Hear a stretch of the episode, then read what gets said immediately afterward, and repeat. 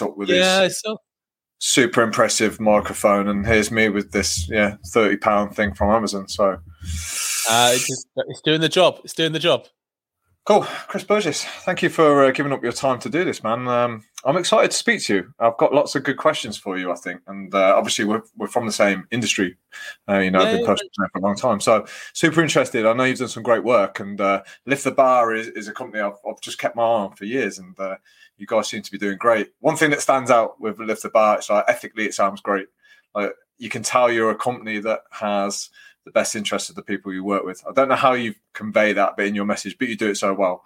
So uh, congratulations for that. I was doing a bit of reading, Chris, on um, Lift the Bar and uh, find out a little bit about you, doing a bit of study on this. And it, it made me smile because, like many businesses start in this way, it was literally you personal training, right? And some guy came over uh, who was a personal trainer and asked if he could shadow you and learn some stuff off you. And that's how it started, right? Yeah, yeah, very much so. So um, I, I started off uh, as a, as a trainer, and I still am to this day. And I'm really pleased that the message come, comes across. I thank you for looking into that. And uh, the message that comes across is that we care about trainers. Uh, I signed off on somebody else running our social channels a long while ago now, uh, Stuart, who is our, I don't even know what his job title is. Like, basically, he's front of house now. He's front of house. He was what I used to be a long while back. And uh, the fact he's carried that message on and, and taken it to heart means that um, culturally inside the business, we got things may, maybe a bit right, and that's as much on him as what it is on on me and the rest of the team. But for me, yeah, I, I was a trainer and uh, got fully booked, and uh, we had a personal training school at the University of Bath. I wasn't a part of delivering that course, but uh, one of the graduates from that course uh, was recommended to come my way because I was someone who'd been through the course before and had grown a pretty decent business at the university. And he just said, "Look, I'm fresh out of school. I'm where you were a couple of years back. Can you help me?" And I'm like, uh, yeah, um, cool. And from there, bit by bit, he started taking started taking on board what I was saying. Uh, started taking warm ups in my sessions for me, and I'd give him critique and feedback. And my clients were fine with this. Uh, then he would take the first part of the session, I'd give him critique and feedback on that. And then eventually we got to a stage whereby I was getting so many clients coming through that I passed off new leads onto him and we did like a revenue share thing and even to this day you know he's the head trainer at my at my personal training studio. So we're going back now.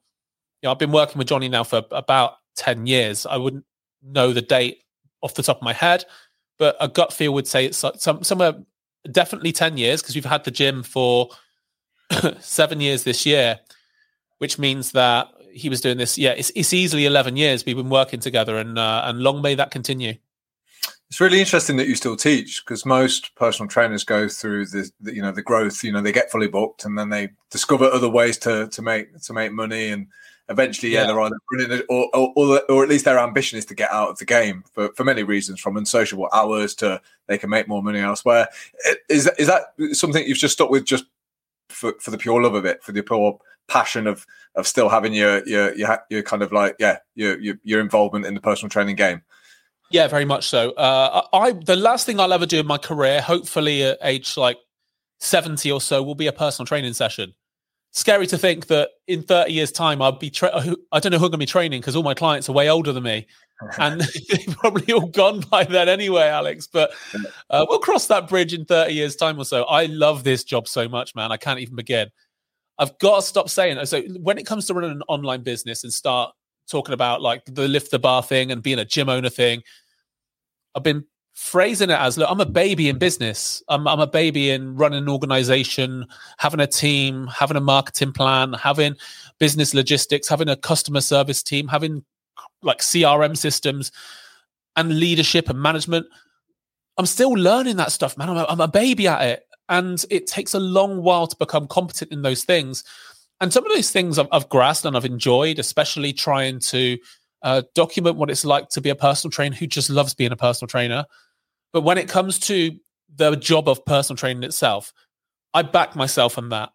So when it comes to me feeling competent in myself and confident in my daily life, knowing that I do 15 hours of work that I know I'm brilliant at, it gives me a platform to do the other stuff, like do a podcast, like put out social media content, like create a marketing plan, like have meetings with my gym staff, um, like have like coaching conversations with whether it's lift the bar members or gym members.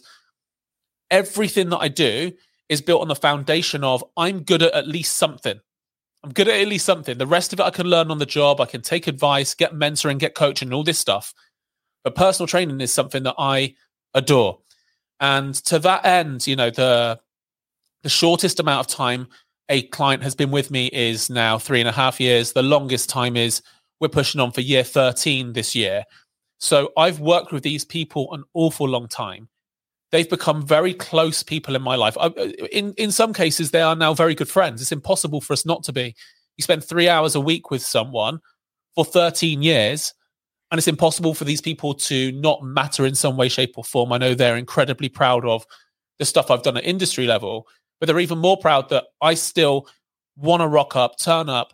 Uh, I'm advancing their training. I'm still bringing new ideas to the table when it comes to serving them. But most importantly, these are the people that have built my career. Like the people say, like personal trainers, you you got to go out and build your career. But them sticking by me when I was not a good trainer, them sticking by me when I was distracted and uh, uncomfortable in my growth, them still turning up made sure that I still had to turn up and develop and advance and make sure that they were being served to the best of my ability. And uh, and and that's something I I I can never I can never give that up, Alex. Yeah, no, I mean it's really refreshing to hear, and I think it obviously keeps you relatable with the personal trainers that you're working with as well, because you know you're still in the game. Yeah. So, but but what's really kind of stands out to me because a lot of you know guys listening to, to this podcast won't be in the, the, the personal training game or the fitness game. Yeah, uh, you know they listen to this podcast for various reasons, trying to improve their life, their health, their fitness. But um, how much of this is down to especially success in i guess in any area of life but let, us kind of apply it to the field of personal training like personality and energy so as you've already kind of you know flagged up, like in our early days as personal trainer as well, I knew absolutely nothing. You know, I look back and I'd be mortified if I could watch some of the sessions I was delivering. But one thing that you didn't have to teach me was like I cared, like passion was there. Like you, you, you know, I didn't have to be taught how to be passionate. So how much, uh, uh, you know, of what you do at Lift the Bar is teaching trainers to have energy and passion. And I guess ultimately the bigger question is: uh, Is that something you can teach somebody? Can somebody who's listening to this who doesn't quite have the energy and the passion in life? Can you? Can that be a skill that's learned? Uh, yeah, it can. I genuinely think it can. Uh, the way in which that enthusiasm expresses itself might not be as uh, extroverted and um, as needy and touchy feely as I put things across. I'm a very needy man. I'm a very touchy feely man when it comes to how I present myself inside my business and and on session level. For some people, care and passion looks a lot quieter. It looks like more meaningful words less frequently. And the people that attach themselves to a trainer like that know that rather than getting positive reinforcement of behavior and feedback on a two or three times a session level, that might be too much for some people that genuinely might be, they might appreciate the fact that their trainer gives them some form of solid acknowledgement in a really long, meaningful way once every two to three months. So, what I am very, very clear on is who I am and how I need to get the best from myself when it comes to the personal training job. I am validated by seeing positive emotion and the response of my clients. So, if I'm not getting that, I've got to work harder at something, either the program, the delivery, the the exercise selection, uh, everything down to the music, the, the environment, all these things are, are variables that I need to adapt and manipulate so that I know that the people that come in are genuinely happy to be there because that's the biggest thing about all of personal training for me. And this is the same for any service industry, any self employed service person, Alex. When they get a client, it is remarkable.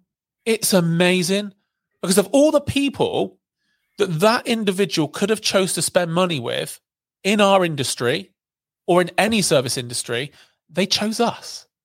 Yet we've got a field crippled with like the imposter syndrome thing. Uh, am I good enough? Self doubt.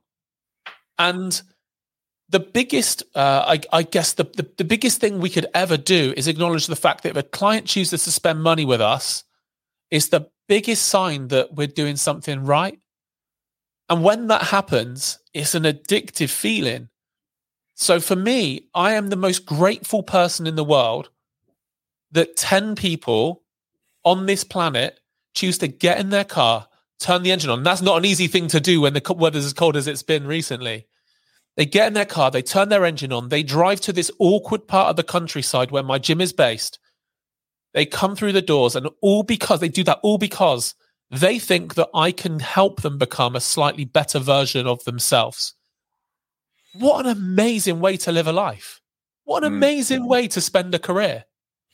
Yeah. No, I think that's brilliant, and all those small things that you've touched on, you know, the the, the creation of the, the, the right environment for the client, and yeah. those, those, small things that all compound. But again, is is this something that you've that you've learned, Chris, or is it because again, it sounds to me like it's probably in you that skill set. Like those are the kind of things that I will pay attention to as well. But being in the personal training arena for 16 years, I also noticed that some trainers don't pick up on those small things. You know, they don't pick up on the energy and what the client needs in that moment. So, where did you learn all these skills, or were the, or were these skills that you just have uh, on an intuitive level? Yeah, intu- intuitively, I've always had that that in me, but also like the neediness factor is probably something that is um, both a good and a bad thing when it comes to feedback and wanting to be validated for doing a good job. But when it comes to teaching that, like, yes, we do stuff on communication, self determination theory. So ultimately, how are we going to make somebody feel like they have the tools and necessary skills to go on and be successful in their health and fitness life? Whether it is through increased competence, so in giving them more skills, showing them that they are human with choice and that their choices matter, and then giving them a sense of they're not going it alone like the worst thing in the world when it comes to health and fitness is that I know that this month there will be hundreds of thousands of people who are walking into buildings with gym equipment in. They're effectively paying a rental on to use that kit. And they'll go into those gyms never having somebody say their name, never having somebody say, What is your goals and why does that matter to you? Because I've got everything in my head that can get you to where you want to be. And these people are going to leave they're going to put on hold, Alex. They're going to put on hold their good intention of having a really good, healthy life. And they're going to stop because they don't know what they're doing. They don't know if they're making the right choices and they don't feel a part of anything. Mm. And that is really, really, really tough. Now, their skills that you can actually learn about. So, self determination theory, communication, listening, body language, all this stuff matters hugely. But soft skills are still not trendy in the fitness industry. It's more trendy to learn about whether or not alcohol calories count more than carbohydrate calories, which count more than keto, which count more than vegan, which learning all about technical nutrition stuff, or learning about intricate program design or intricate session delivery. That's fashionable. That's trendy. It'll always be trendy. What's not trendy is saying, what are you doing to become a better communicator? What are you doing to identify somebody's core basic needs as a human being? And the best thing about learning these skills is that when you learn them and you adapt them properly, every relationship in your life gets better. Every single one. Yeah, absolutely. And I mean, I've just joined. A, this. Yeah, sorry. No, sorry, Chris. Yeah, I've just joined a um, you know a, a, mainstream gym for the first time in years because you know I've always trained out of my own studio. It's just barbells, just dumbbells, uh, and I've got to admit, it was a bit intimidating. You know, I walked into the, to this newly kitted out gym, seeing all these machines. There was a hip thrust machine. I didn't know where, where, the fuck to start on it. It was pretty intimidating. and I, you know, I'm pretty confident. I, I like to think I know what I'm doing. But just looking around, it was it was really sad actually because you could see people who had made the effort to turn up uh, but you can see most people, well, in fact, the vast majority of people had no idea what to do, how to do it, how to use the equipment. So you can future pace that and think, well, you're not really going to get the results you want. So therefore, in three months, you're probably not going to be here. And the only thing that could jump out at me, because I try and go there to switch off, and I don't want to get into PT mode and try and go and correct everyone and you know try and set yeah, everyone on the right path. But I just thought man, if I was a trainer with just a little bit of energy and a little bit of um, ambition and you know a bit of decency, just just with the the the uh, the aim to help people, it would be so easy to create a business in here. And I think sometimes now from PT school, everyone wants to set up their own studio. And it's like, what happened to the old fashioned, you know, climb the ladder, start in a gym where there's two and a half thousand members and just be seen, just be helpful, and and yeah, it was, it was a bit disappointing actually. I've got to admit, and I don't know, I can't say all gyms are going to be like that, but to see the effort going in and you know uh, the clear lack of instruction for people, um, it, yeah, it was a bit sad. It was a bit worrying, and uh, uh, it's so good that I guess lift the bar is helping personal trainers to go into environments like that. I assume and and to start, you know, just doing the decent thing and helping people.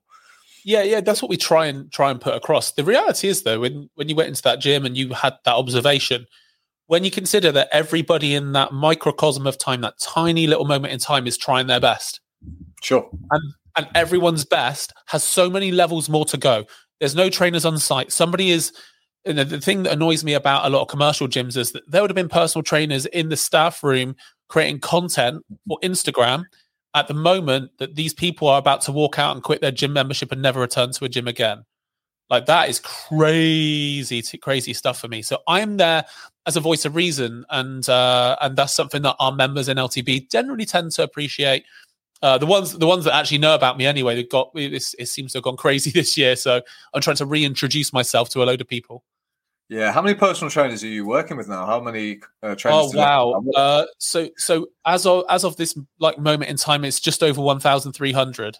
Yeah, that's incredible, man. That's absolutely incredible. Yeah, I think there's more to be said. I think you could pick up more business from just um, coming off social media and getting, you know, getting out there in, in, in a commercial gym. Because, like I say, there's two and a half thousand, three thousand members, most of which would love some help, are crying out for help because, like you say, they're trying. That's what makes it quite painful to watch. You can see they're trying their best. It's just that they're not, you know, they haven't been shown. It's like anything. If you're not shown, you don't know what yeah. to do. And to think that, yeah, you know, if you were a trainer that I guess had been under lift the bar and go in there and take take the opportunity to help the people, you've got a, you've got the foundations of a of a really good business there, right? Like it's a great job if you play it right. Yeah, completely. There's there's for me, it's the best job in the world. Genuinely is.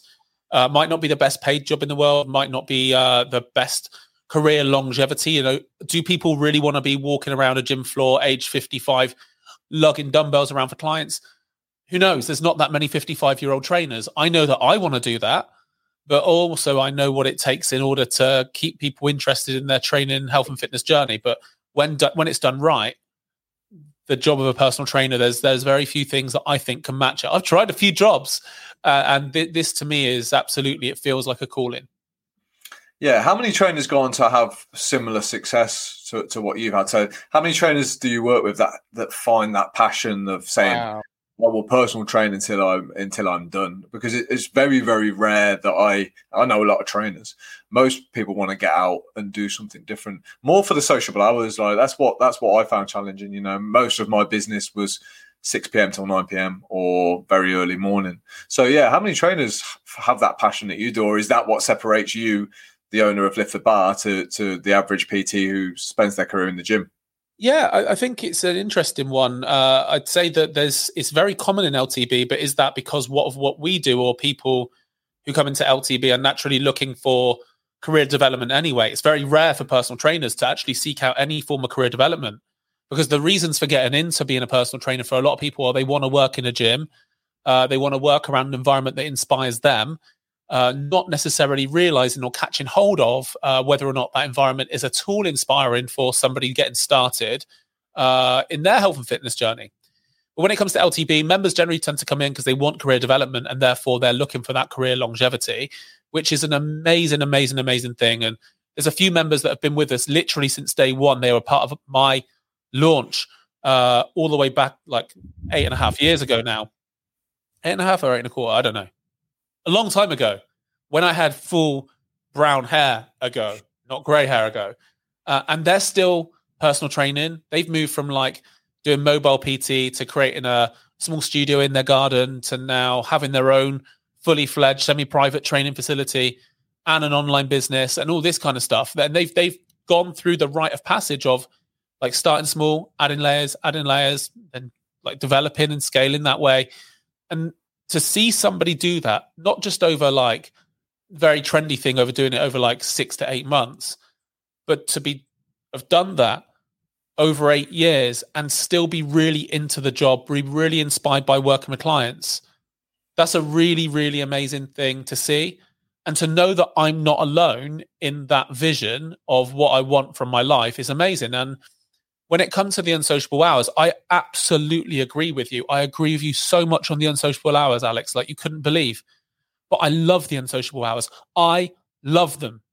I love getting up at like 5.30 to get to the gym ready for six. I love de-icing my car.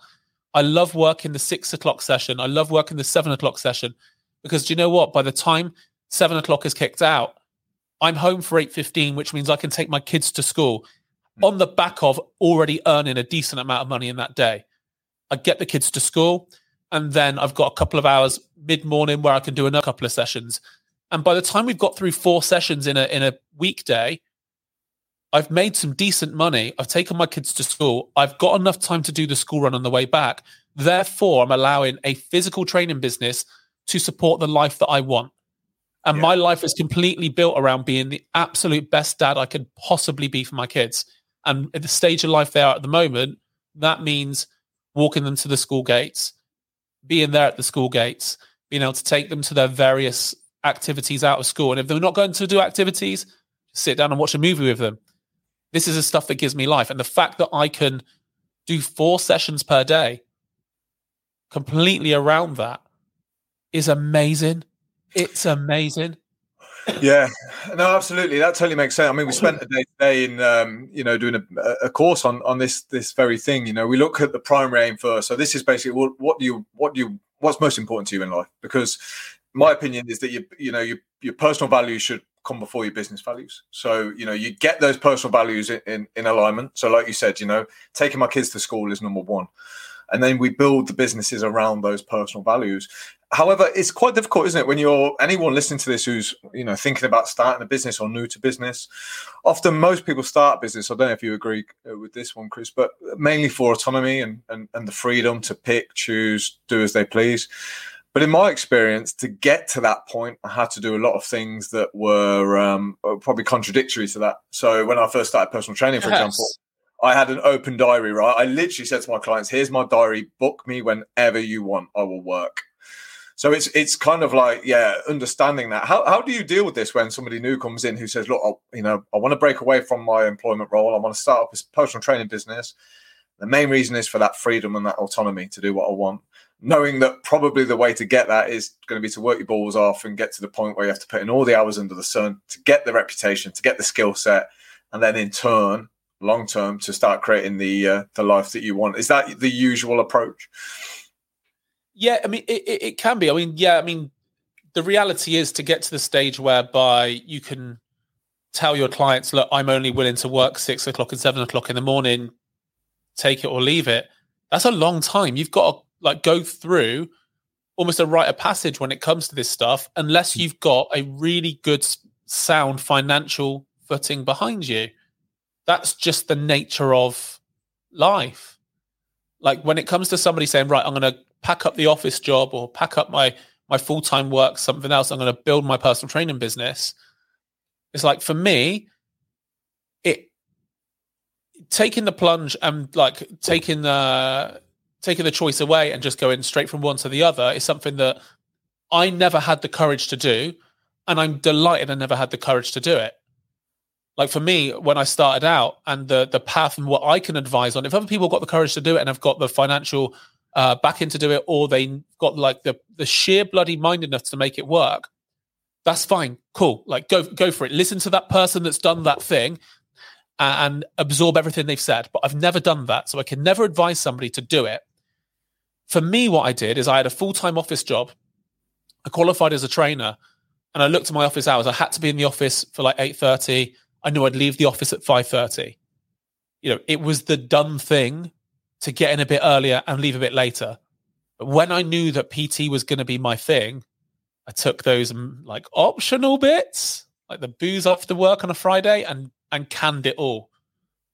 What I did is I put a soundburst out way back when, and I got a six o'clock in the morning client Monday, Wednesday, Friday, three hours a week. At that point, it's like thirty-five pounds a session. So we're talking one hundred and five pounds per week. Working six o'clock, get changed, get to the office eight thirty, no problem. But the office is fifteen minutes away from the gym. So then seven o'clock got built. So now we're talking 800 quid a month off of working 6 a.m. and 7 a.m. Nah, I couldn't really push another session into that. So that's good to work. Then I got 6.30 o'clock, 6.30 uh, p.m. Nailed. So now, you know, we're starting to talk £1,200 a month. Save, save, save, save, save. Don't spend it. I'd spent it all in the first three months because I thought I was like, I thought I was 50 cent with my, with my checkbook out. But, um, but for me, like I started saving, saving, saving, build a platform for that. Then I knew I couldn't push it anymore because At this stage, I was leaving the house at 5.30 to do personal training, 6 and 7 a.m., going to an office job, which has its own pressures, then doing personal training from like 6 until 7 or 6.30 till 7.30, depending on, on the client. So I was not getting home until like 8 p.m. I've got a wife who is the most incredible support I've I can't even begin. I'll start welling up. I know it's meant to be a man podcast, but I'll cry my eyes out if I start talking about Sam too much. And for me, to know that I had that platform of revenue, I knew I had to stop there.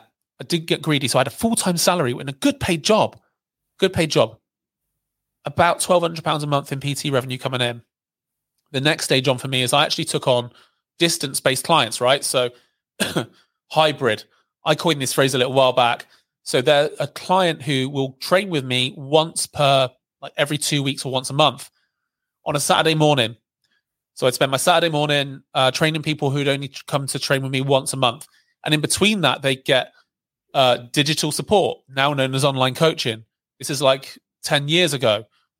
So during my lunch break, I'd be checking in on a daily basis with my online hybridy type clients and now all of a sudden we're talking getting up to like 17 1800 pounds per month just getting bank bank bank bank bank then i had the courage from there the financial platform the guaranteed revenue client base to take the plunge into into a personal training career that has since gone on and become as rewarding as it was but let's not get things twisted for my first five years of being a personal trainer i was leaving the house at five in the morning i was not getting home until 7.30 in the evening and i had a wife who barely saw me and when I was there, do you think I was present? Of course I wasn't. I was thinking about client stuff, PT stuff. I was thinking about my boss at my office job saying, You don't seem as committed as what you used to be. What's going on? and, and as such, uh, that was a torrid five years. Did I have to push as hard as I did in trying to build the PT business and keep my office job? Well, for the financial security of you know we wanted to get a mortgage, we wanted to get a house, we just got married. Yes, yes, I did. Uh, but if I could go back and relive that time, uh, I would change a few things. Definitely a change a few things, namely not doing the evening session. So you finish work in the evening, go home. But the flip side to that is that people that did those evening sessions are still with me to this day. Mm. So it's, it's like I say, sometimes you've got to grind out the the hard yards. Yeah, I think all the time. I mean, I love that story. I think it's great. And you use the words "rite of passage," and um, I love those words. I think that's a great phrase. And um, yeah, I think that goes missing. I think you know, for, for, various reasons. I think we are sold a dream sometimes that we can just have the freedom that we want and the financial freedom that we want. But people f- forget to mention all the things that you've just spoken about. So, like I say, yeah, I know in my life when I look at you know all the things that are now bearing fruit, you know, that are now you know the highlights of my life have come off the back of what you've just said, like pure sacrifice. I think selling that's hard, Chris. You know, if you say to a personal trainer, which is, yeah. you know, if I was working with a brand new personal trainer, that's exactly the kind of information I'd say. I'd be, look, open that diary up, get your hours in, get your experience in, get up at 5 a.m., go home at 9 p.m.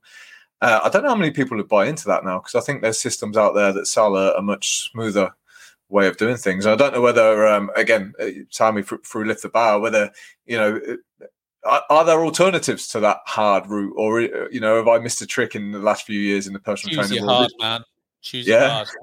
yeah, absolutely. If you rush yeah. that, you don't know what makes people stay.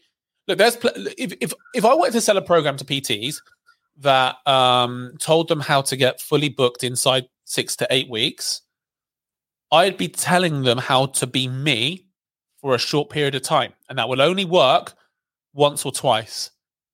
The rug gets pulled under people who do things like this and follow a mentor's or coach's way to the letter. It all starts falling down when you're attracting a bunch of clients who you are not destined to help in the long run.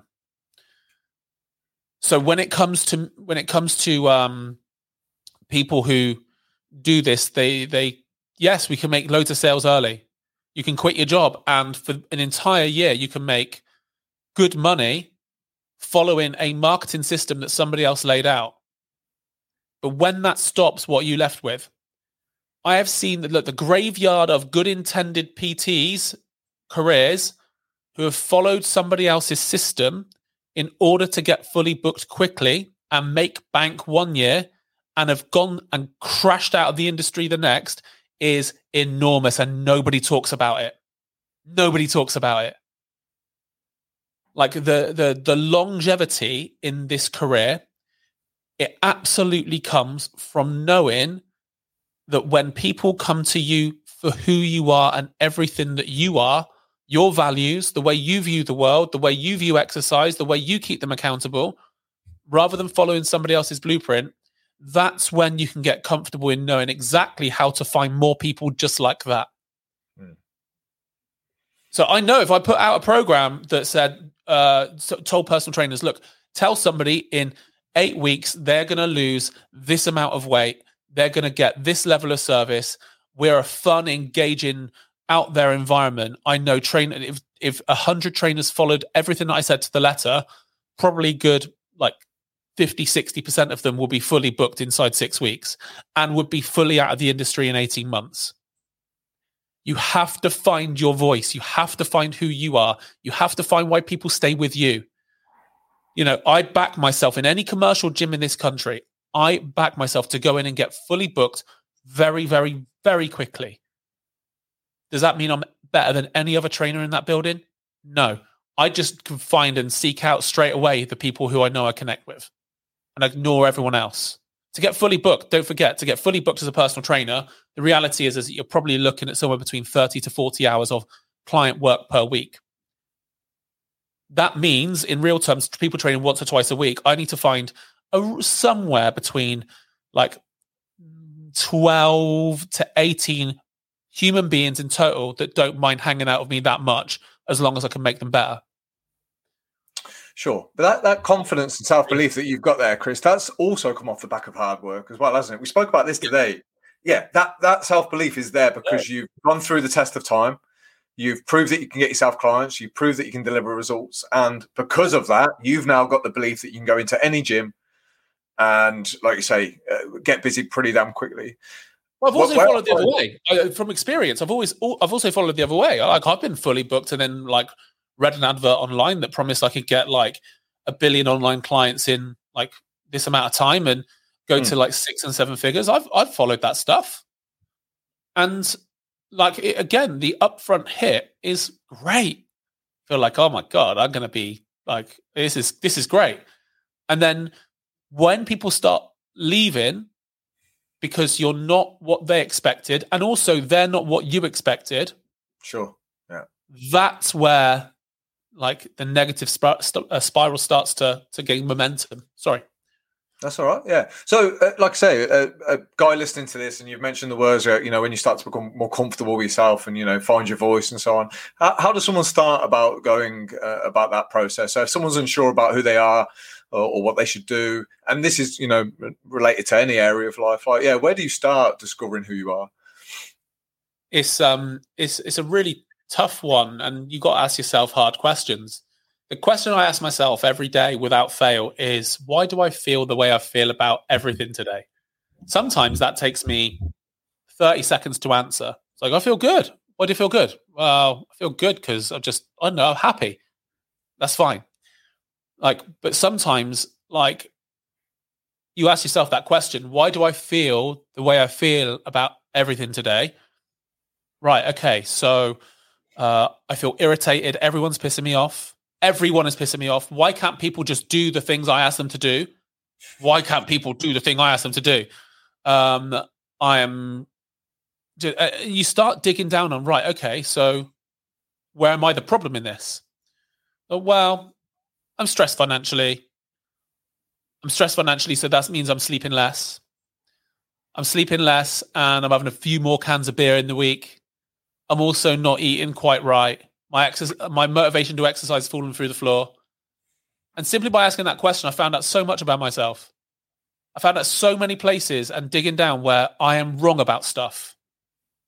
Uh, where I'm wrong about relationships that I needed to just put an end to, and who I'd been ignoring. You know, I, I I've got my two closest mates in the entire world like I went through Alex, I went through a period of maybe, I don't know, five years and like we'd see each other maybe once a year at most, a few text messages here and there.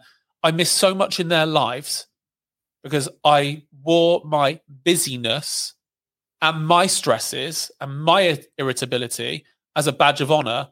Like, oh, I'll text them in a bit. I'm just so busy. I'm text them in a bit. I'm just so busy.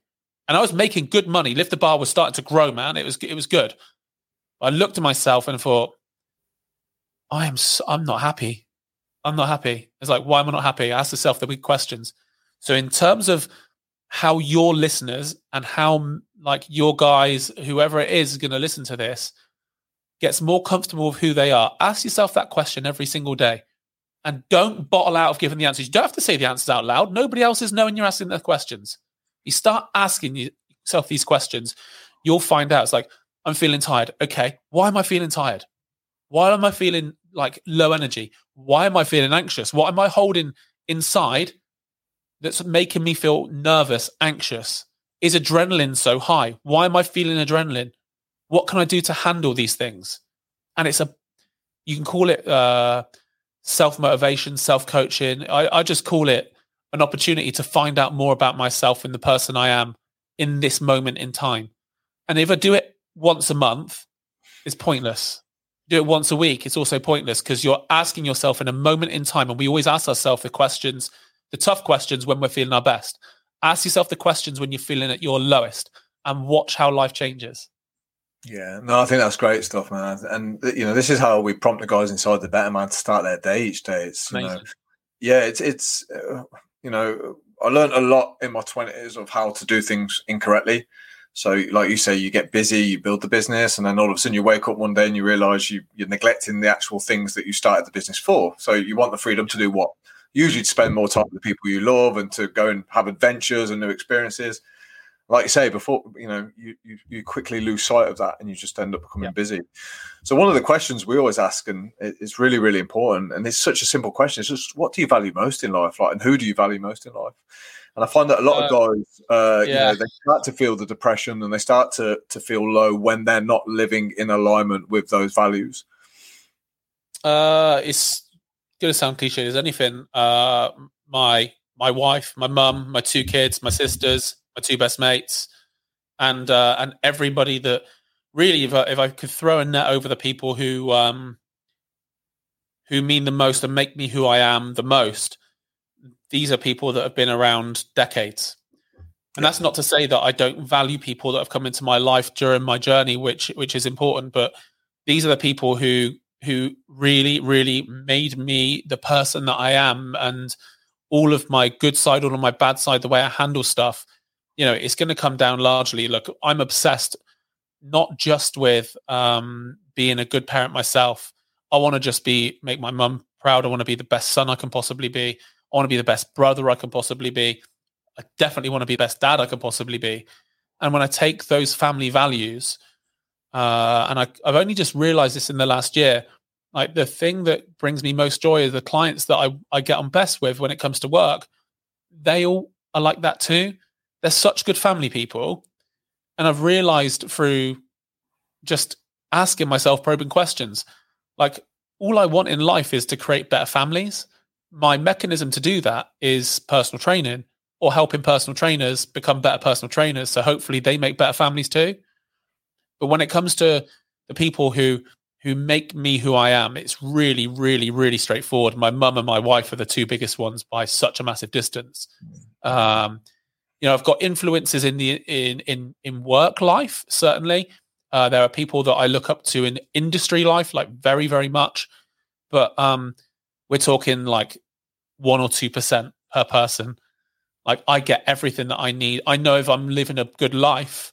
I know if I'm happy in myself, not because of uh, my bank balance, because I, I, never pay myself from lift the bar anyway. I'm still paid by personal training revenue and things like this. So um, for me, the most important thing is am I living a happy life?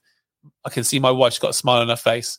I'm getting time with her, getting time with my kids. I'm speaking to my mum on a daily basis. I'm hanging like my best mates you know, we've now we're two and a half years into not missing a single day chatting to each other. Like if I've got if my business dies overnight, I've got these people. Yeah. Yeah. And that's, that's the most important thing. Yeah, yeah, and it's, it's funny you're talking about this because you know this is where the better man's evolved to, and it's why I called it the better man because you know it's it's about creating better lives, and and you know that's what we do inside the group, and um, everything you've just mentioned. So you know, I, I, don't know how old you are, Chris, but I don't know if it's an age thing, but I had the same kind of you know realization. It's like actually the things that I said were important to my life, I'm not actually giving them the time and attention they they deserve. So we had the same chat. Uh, you know, I dropped my mates a message and said, "Look, lads, we hardly see each other anymore. You know, we." you know, this isn't what friends do. So we set up this, this WhatsApp group, and every six weeks we put dates in the diary for, for the whole year for every six weeks, and we just say we'll either grab a beer or we'll go and do something fun. Yeah, those kind of things. And and then when your alarm clock does go off at five a.m. And you know, you, you kind of like if you know why you're working hard, that helps because I think a lot of people are just going through the grind every day.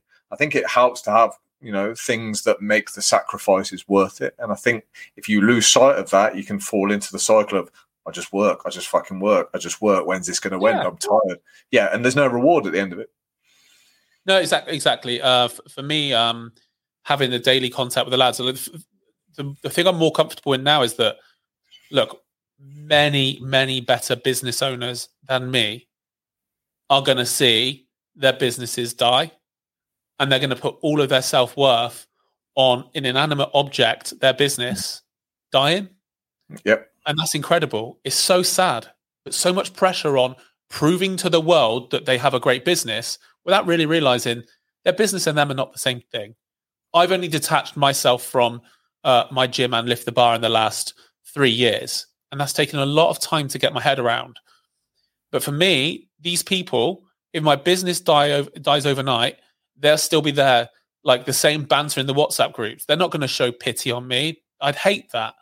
My wife's still going to be proud of me because she knows that I'm still helping to be a good dad and good husband. Every Sunday, I'm still there, finishing my early sessions and finishing my work. They're straight upstairs to put, you know, nice shirt on, nice jeans, shower, shave, look good, look like the kind of guy that would have caught my wife's eye 21 years ago. You know, this is the little it's the little details. So when it comes to uh, me living the kind of life I want to live, like it's a bigger thing. I, I make more choices on what I'm going to wear on a Sunday to be flirtatious and and and catch Mrs. B's eye than than pretty much anything I do in the entire week. Yeah, I put more yeah. emphasis on that than I do on my business these days. No, I, uh, I understand. business dies, like that's one thing. If Mrs. B is not there, then that is oh my god, that's that's just not not happening. we had this again. We had this exact conversation today. You know, we were we were trying to. You know, some of the guys were struggling to to to um, articulate what was really important to them. And one of the ways I view it is, like you said, if everything gets ripped away from me, what am I really going to do in life? Well, do you know what? If the better man collapses tomorrow, I'll get over it. I'll lick my wounds and I'll wake up and I'll start rebuilding another business. If my family and my friends get ripped away from me tomorrow, it's a very different fucking outcome. That's that's disastrous. Yeah. Yeah, exactly right. So th- that tells you what's important when you look at it from that point of view and what you value most. And I think, yeah, the key, like you say, with asking good questions as well, is can you create the business that allows you to live what we would call your primary aim or your or, or, or, the life that you want to live. And I think that's what personal training eventually allowed me to do. Allowed me to pick and choose my hours, to help other people create better lives, which is ultimately fulfilling, to meet new people, new experiences, and I think, yeah, if you can get those two things in alignment, yes, my business is not my life, but it allows me to live the life that I want to lead, then I think you're onto a winner at that point. But that's not always easy to discover. How much of this is luck, Chris? I don't know. I feel quite lucky that I've stumbled upon what I do because it's an amazing job. And I know some it's people roller coaster, right? So, Sorry, Chris. In order to get to that, like you go, you have to go through the roller coaster. And the roller coaster never stops. In business, there are highs, there are lows we the roller coaster will always roller coaster. It's the same track, it's the same highs, it's the same lows. We just get more desensitized to their highs and lows, and that's why we can reflect on things. But something that's important, I think, to mention as well is that if you don't have your own business and you're working for someone else, and you are taking work pressures and work stresses home, you've still got to ask yourself these questions. So a lot of what we've mentioned tonight is about like effectively a self-employed life, mm-hmm. like whether it's personal training or something else. But when it comes to people who are in jobs at the moment, let's for argument's sake say you are letting a work relationship uh, annoy you so much, you're going home and being less than the dad you want to be and less than the husband you want to be, or less than the partner you want to be. Uh, by asking yourself these questions, you can start to address the impact on how you can deal with the work relationship so that it's no longer an, a thing. You either like shelve it, concede, because ultimately, like when it comes to battles in the workplace, I've had I've, I have battles in the workplace, even in the organizations I've got. You've got to have them sometimes. Sometimes it's just easy to say, I, I, "Okay, I lose. I'm happy to lose. It's fine," because I'm not willing to give this the headspace or the mental energy in order for me to to do what you asked me to do. I concede. It's no big deal. And on we get. Like that is so, so, so important. Too many people who are climbing corporate life let their work consume their entire being. Their entire existence is attached to their job description, not the things that matter most. And that's not just a self employed thing. It's plenty of people climbing corporate life doing that exact thing, making that exact mistake. But I think this is why people don't ask tough questions, Chris. Because if you ask tough questions, usually the answers are going to be difficult to, you know. Yeah. Yeah, simple. Absolutely. Absolutely. You know, if, you, if you discover your values and you, you know, you put it all out on paper and you you break the momentum and you say, right, I'm going to get out of this busy world just for a day and I'm going to have a look at what the fuck I'm doing with my life. Oh shit, this job is taking me down a path I don't want to do. The problem is then you've got to do something about it. And this is where I put a lot of emphasis on like things like courage and uh, integrity and decency and things we mention in the better man because when i'm trying to you know sell a, a, 90 day program chris you know i can sell accountability and you get a fitness plan and, and it's boring as fuck and people have heard it all the time but what I sell yourselves, mate, your, your fitness plans are boring as fuck. yeah, well, yeah. Do you know what? But, but what I offer is really like we speak a lot about hope and decency and reowning like self-respect and taking control of your life and doing something exciting and I think career is a little bit similar. It's it's just like I say, when you throw out those difficult questions, people get to that thing of like, fuck. Well, it doesn't work on a daily unless you do it daily, it doesn't work. Because otherwise you're only asking your questions when you are at your worst or at your best. And that is the easiest times to do it. What we do is we ask that question, or my question, that's that's mine. You might want to ask a, a spin-off question. Ask yeah. it when you're normal, because you'll start picking up on the things that are going to become big things. You put out little fires before they can become big fires. A prime example of this in day to day life is people hassling you for stuff, chasing you up on stuff. And then you feel pressured and you don't want to, you leave their messages on, you leave their messages on read. Or even worse, you put your phone onto airplane mode so that you can read the message without telling them you've read the message. Little life hack. Um, but if you're finding yourself doing that, ask yourself the question like, why am I feeling okay? I'm feeling hassled. Why am I feeling hassled? Well, because this person is keeps on asking me for this thing. Then what you can do is you can decide on whether or not you want to reply to them, whether or not you're happy just to let it roll over. But at least then you're in control of it. You're in control of how you're going to respond. And it's that controlled response that allows us to break free of all of these little micro worries because they take a lot of mental energy and they take a lot of emotional energy too. And all it takes is two or three of these little things. Everyone thinks that uh, in business or in life, it's going to be a big thing that sets you off as as like either really successful or really unhappy.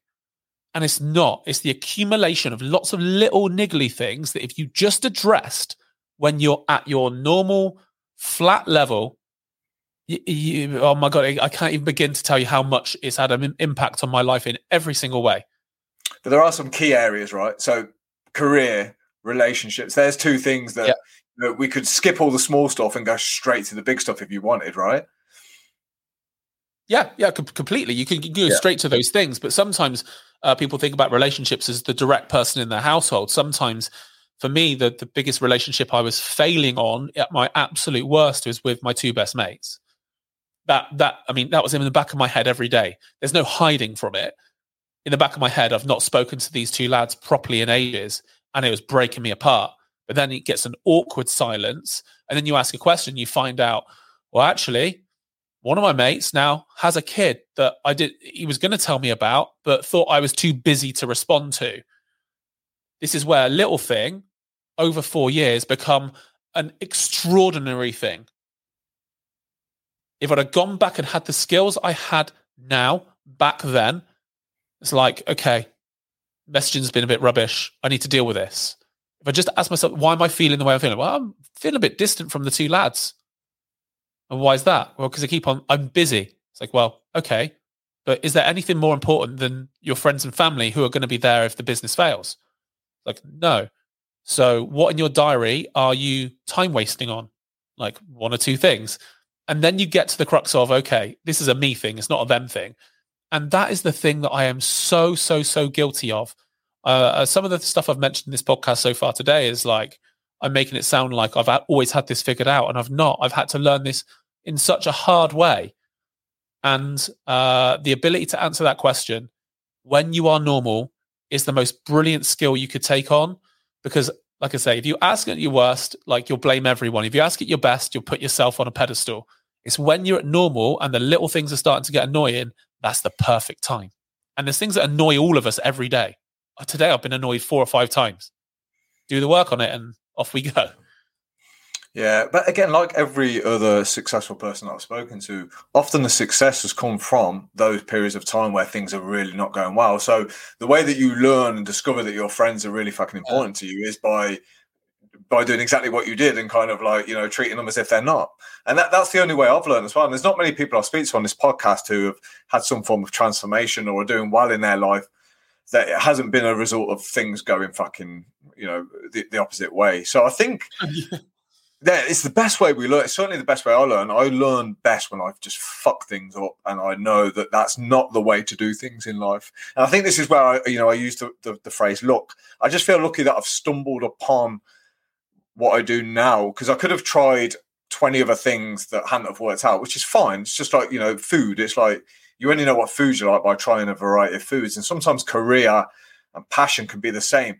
The thing that makes that a problem, Chris, is we've only got so much time on this planet so this is yep. where I'm all about like, dude, if you want to know what your purpose is, just try stuff. Just go and do stuff. I know that you're not going to find out what you want to do in life by sitting watching Netflix. So there's almost an element of just fucking get out there and try things, try things, try things, try things, try things. And eventually one of your interests will become one of your passions.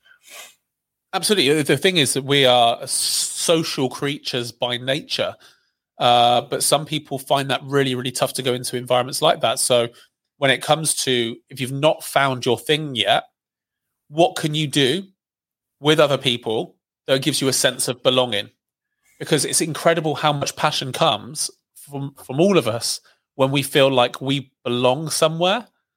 Like we uh, we grow up and we go through the academic system, and whilst I think the school system is is incredibly flawed for a modern world, what it if you go back to a moment in time uh, we're sat with our mates in science class, not listening, learning how to create pea shooters, and we're then playing football. And we belong to something until we're 16 years old.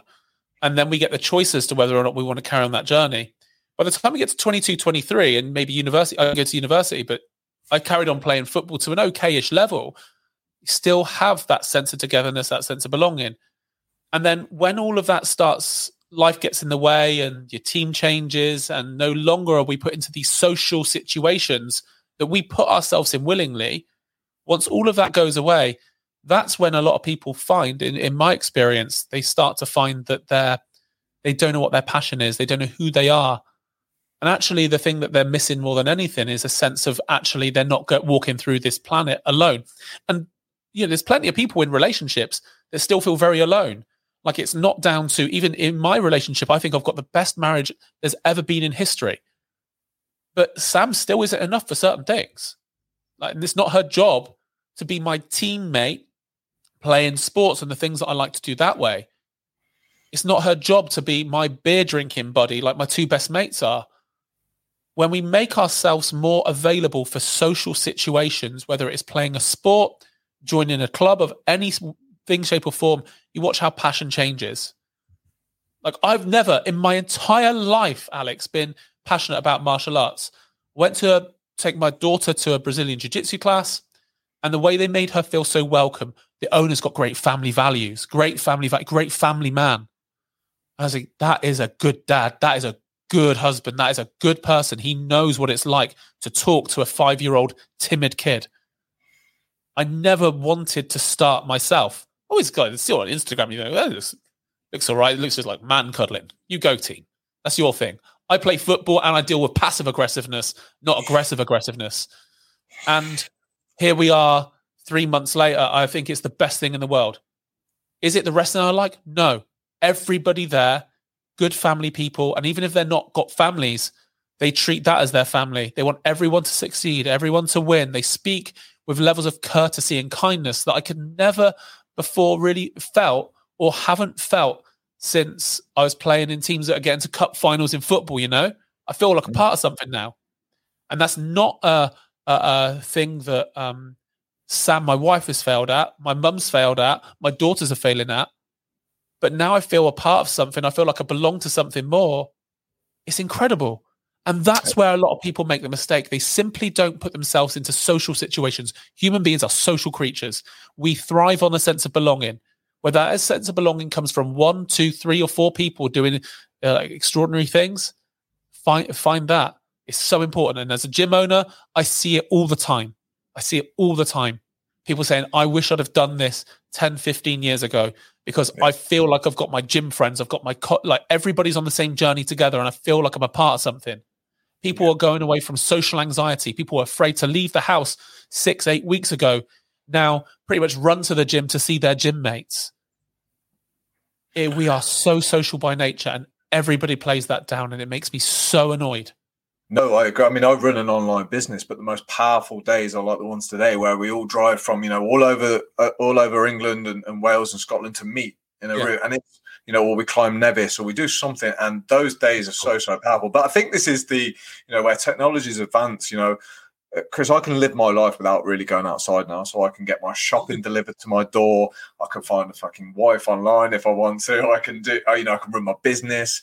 There is every opportunity for me to feel like I'm connecting and socializing without even stepping outside. And I think the two things you mentioned are very different. So connecting through the art of social media or text message is so so different to like you say joining the BJJ club, being around people, touch, feel, communication, vocalizing, uh, body language. It's so so different, and this is one thing that I say as well. Your environment is so so so important, and I, I feel like I feel like some guys need a real nudge because it's pretty scary jumping into a new environment, especially like yes, it is. the martial arts world. You know, BJJ all that kind of stuff. But I've never really known anybody that's that's had regret about finding a good social circle. Yeah, especially one where, like, effectively, unless they help you get better, they don't get better too. It's in yes. everyone's interest. So even if it's a five walking, let's say it's walking football, which is becoming a big thing for men in like their fifties and sixties. Even if it's walking football, like it's in everyone's interest that you get a better player. So they'll help you, they'll talk to you, they'll laugh with you, you muck things up. They'll it's so, so important. When we struggle together is when the magic happens. Absolutely. Yeah. Th- this is why we do the physical challenges, why we climb mountains. Yeah. Yeah, that's how men bond. You think about tough, why Tough Mud has become a multi? Well, it was a multi-million pound business until Will Dean sunk the thing by trying to become a TV star. Okay. But, but when it comes to things like um, obstacle course races, and especially the, the tough mudder scene that was was so big over before the pandemic, huge, thousands, hundreds of thousands of people all over the world doing this stuff. Yeah, and you could only get around with help of others and helping others. Literally, that's it. Whether you go alone or go in a group, you are not getting around the course unless somebody gives you a hand and you give a hand to someone else. That is literally the popularity in a tiny nutshell. That is it. Yeah. No, I hear you. If, if anyone really ever opens up to me, it's always after something where we have together struggled to to achieve some kind of challenge. So when we climbed Nevis, uh, you know, uh, last weekend in the snow, ten hours up down. You know, we didn't say much to each other on the way up and down. I mean, we were you know head down, focusing on the work. But afterwards, yep. because we've been through that struggle together and that bond, and some piss taking and bantering, the communication after and the openness, I always find that's when guys really let their guard down. Like they almost have to go through that first stage of yeah, the struggle as you uh, as you've rightly said before. So I think this this expectation guys should just open up and talk. I don't know how many guys are actually going to do that. I think by putting them in social circles where you do physical things, you move, you get out, you build things, you have fun, you have a beer, even whatever it is, and then I, always find the talking comes after that, after after the bonding. And I think that's a really good way of helping with just general mental health. It's just yeah, being around decent people, other decent people. I, I never be- proclaim to be a mental health specialist in any way, shape, or form. I think people who do that are beacons of our society and deserve way more praise and funding from the government than they get. But um, the talk about let's get people talking, um, I wish that the, that message um, was a slightly different. I think talking is important. Like get men belonging, and we win. Mm. We win. Yeah, honestly, okay. the, the the mental health of of of men across the world will improve if we have an an absolute emphasis on how do we get men to feel like they belong. Mm-hmm. And if we do that, then they'll talk. Yeah, absolutely. I don't think going straight to the talk is is going to be the, the, the most successful route, and this is just for experience. So, like yeah, I said, I think getting men moving, getting men belonging, uh, an environment for me is is is yeah. the first thing, and, exactly. and you have to accept that yes, some men aren't going to do that, unfortunately. And you can, I think, you can only help those who are willing. Or I think the biggest, we, we, we, mentioned this today as well, the biggest driver of change is usually necessity. So people will change when they feel like they need to change. And that's probably why yourself and, uh, and I have made changes in our life and our business because we had that, we got to that point where it's like, it's necessary that I don't, that I change now because I'm not seeing my mates. I'm not seeing my partner. I'm not spending enough time with my kids. So now that Lift the Bar is is thriving and it's great, do, do you do you build everything now around your personal values? I.e., I have to take my kids to school and I have to. Oh yeah, sorry for that for, for Lift the Bar. Yeah, complete, completely. Yeah, yeah. yeah my, yeah. my my my team in LTB know that I am full time dad, part time business owner. Yeah, that, that, that's not. It's, it's not. It's not even. It's be. It's way beyond non negotiable. Yeah. Because there's going to come a time in in the not too distant future whereby my kids aren't going to want me to take them to school, and it's going to break my heart in every way, shape, and form. So while they want me to be there, I'm being there, and I set yeah. myself a very clear target. Uh, so we got ten opportunities per week. So uh, Monday to Friday mornings, Monday to Friday afternoons, ten opportunities to be at the school gates. I've got to hit five out of ten. Otherwise, the week is an abject failure. Look, we could add 50 grand onto the bottom line and Lift the Bar in a week, and if I've not done five out of 10, it doesn't matter. My kids don't need me to have more money. My kids need me to be at the gates. Mm. And they know that. So that my my my team and my I say my team, it makes it sound like I'm their boss. I'm not their boss, I'm their colleague. My colleagues account for the fact that I have these constraints in my life that I am completely unwilling to move. And yeah. the business works because of it. And I force those constraints and those questions onto uh, onto the other members, especially the ones that have um, children as well. Yeah, I think that's really important as a business owner as well to let your staff or colleagues know that that's that's how it is. That's the rule. So I have Thursday now dedicated to time with my parents, and my my guys just know that now. I've made it really clear. I'm like, look, guys, Thursday, like I'm out. I'm taking my mom and dad for coffee or lunch, and they just they just become accustomed to that now. It's, it's the new normal. I think where a lot of business owners get it wrong, they they you know they they try and do these things like have time with their kids but they're like, oh, fucking hell, I wish so and so would leave me alone. But oh, I've got this. You know what I mean? They never really make it clear or set the boundaries. What you've clearly got, Chris, is like some real good, precise, personal values. My kids are important. this is what I'm doing, and nothing is going to get in the way of that. Yeah, uh, it's the same in the evening. Like uh, I find myself when it comes to running the running the business, when I do the school runs, actually to run a good business, like what if I'm not working like between eight and nine thirty, and then between two thirty and four, look, sometimes the business needs to catch up on that. But you know, get home from uh, work in the evening. Uh, when I get home from work in the evening this evening, uh, my laptop stays in my car. Please, if you're based in the Bath area, don't, don't break into my car with my laptop. It's kind of important to me. Uh, but the laptop goes in because any work that I need to do in the evening that requires a laptop means that I have not managed my time appropriately during the working hours. Uh, and like when we get once we finish dinner dinner in the evening, that's where uh, Mrs. B gets her foot rub. I completely ask about her and everything that's going on in in her head. Not uh, talk about the kids and things like that, but how she's feeling about life and making sure that she feels like she's understood and valued because that's a big part of who I want to be as a husband. So I make that time all about her.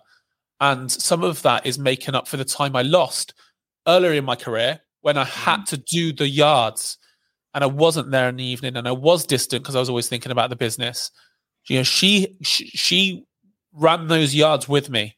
She had a distant husband. She's not having a distant husband anymore. Yeah. Like she doesn't. Freedom has a cost, doesn't it?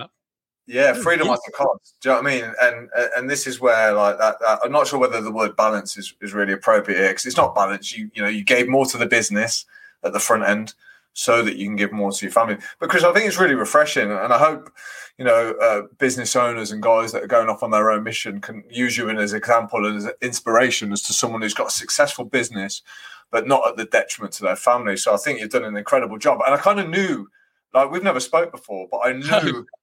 I knew that about you just from the vibe that you give off and the content that you put out. So if I was a trainer signing up with Lift the Bar, I'd kind of know that that would be the approach that I get, and it's really, really appealing. It's you know, it comes out in everything you do, which is you know, real credit to you. I think you you're doing a great job, and you know, I'm always a little bit pessimistic about the fitness industry because I've seen so many not so good things. But Lift the Bar is always a company I've I've always kept my eye on. Uh, I think it's great, and I think you're doing some great work. And to, for you to get your message out and to to hear you talk about you know what you really value in life and how you still build a business off that, I think it's amazing. So I think yeah, keep spreading the word of what you do. Yeah, I appreciate that, man. Um, uh, for for me, I made a very conscious decision, uh, like I said, three years ago, to to not be in the fitness industry anymore. As such, I am completely committed and and love what I've built with the team at Lift the Bar, and I'll remain there. But in terms of public facing, like I'll let I'll let other people do that now. I've kind of had my my time doing that, and once those yards have been run, like there has to come a dignified point whereby I could remove myself from the large operations inside inside LTB, and I could means I could still can continue to enjoy my personal training stuff and and all those things, and give loads of time back. And yeah, running the hard yards is is is an important part, and uh, having balance is an important part. But the most important thing for me is that uh, I know when the time had come for me to completely wind down the amount of hours I was doing and not working hours of work just for the sake of working hours for work. Like ultimately, like for me, I can manage things now in around about 25 hours per week. So if I'm working beyond that, I'm faffing, and that's not success. Yes, on a profit and loss sheet, the business might look successful from a staff retention perspective, might look successful from a set up front sales perspective, might look successful. If that's coming at a cost of me not having a good family life, there's no point. And that's where I wish more people would would look at their life and think, okay, running a successful business does not mean I'm a successful person. You mentioned a couple of times like it's Lift the Bar successful, and I, I, never really think about it. I never give it a second thought. The most important thing is have a are my colleagues and my team living happy lives. Are we doing what we can to live a good life together? And then once we've done that and we've added value to our customers, are we going home and just being good people for the people in our lives? And if that's success, then I'll, I'll happily hold that up as success. But I never really give business mm. success uh, a, a second thought. We do a good job and we go home and be good people but that's exactly why I phrase it as successful. Yeah, you know yeah, everything you've you, mentioned. you know I mean, everything I, you've I, I find it really tough. I, I, take I take praise really tough as well. I don't I don't really live I don't really live for it. I, am so yeah. awkward when it comes to somebody. Oh, you you look like you do say really good. Like really, I, I, thank you, thank you. Is that what no, we say? Thank you, sir. I know, I know, exactly how you feel on that one, but yeah, just from somebody like I say, I know the industry well, and you know, to see what you've achieved. The industry drives me mad. That's why I had to take a back seat to it all. Like, nah, not no interest in like being an online star. Luckily, I can't because I'm too old and haggard, and my teeth aren't good. Everyone's got good teeth now, man. Jeez, uh, I, yeah. I, I, just not. I've not. I've not got the online life. I don't want to be a presenter, uh, expos, and things like this. It's just for me. It's just about like how can I do the minimal possible with the biggest impact and and get get the hell out. So I just let other people be the industry people now. No, I think we're uh, I think we're very much on the same page. So um, I, th- I thought that was the case. Uh, Chris, thanks so much for giving up your time. Yeah, evening. you're welcome. You're welcome, man. It was awesome to talk to you. One last question, dude. What would you advise anyone out there who isn't feeling the love right now to do? What's the first thing they should do in order to become a better man? Where would you start?